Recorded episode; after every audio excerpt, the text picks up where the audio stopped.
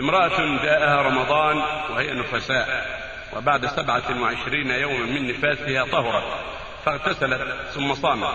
وقبل نهاية رمضان بسبعة أيام جاءها دم واستمر معها ستة أيام. هل يعتبر من النفاس أم عادة شهرية؟ لأن عادتها الشهرية ستة أيام تقريبا. النفساء لا لا مانع من أن تغتسل عند وجود الطهارة بل يجب عليها أن تغتسل عند وجود الطهارة ولو أنها بنت عشرة عشرة أيام أو عشرين يوما لأنه ليس لأقل النفاس حد محدود. قد يكون قليلا وقد يكون كثيرا. فإذا طهرت لعشرة أيام أو عشرين يوما أو خمسة وعشرين أو سبع وعشرين فإنها تغتسل وتصلي وتصوم وتحل زوجها. فإذا عاد عليها الدم في الأربعين نفسها فإنها تجلس أيضا ولا تصلي ولا تصوم. لأنه دم النفاس عاد إليها حتى تستكمل الأربعين فإذا كملت الأربعين وجب عليها التطهر ولو كان معها الدم.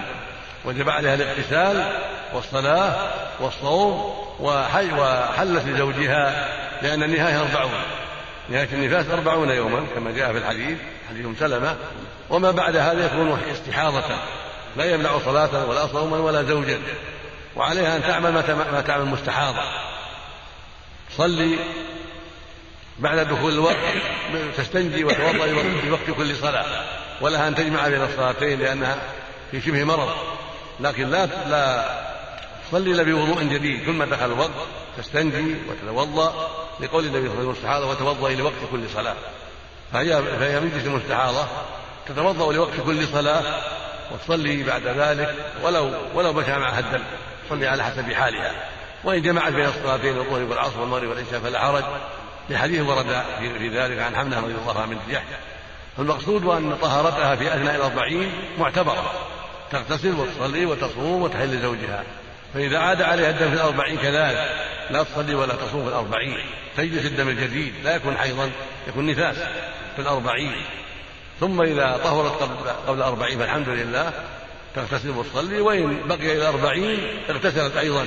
ولو أن الدم معها. تغتسل وتصلي لأنه لا يزيد على الأربعين على الصحيح. فتغتسل وتصلي وتصوم ولو مشى معها الدم. لكن لا توضأ إلا لوقت كل صلاة. إذا دخل الوقت توضأت استنجد وتوضأت في وقت كل صلاة. هكذا جاء في حديث المستحاضة وهذه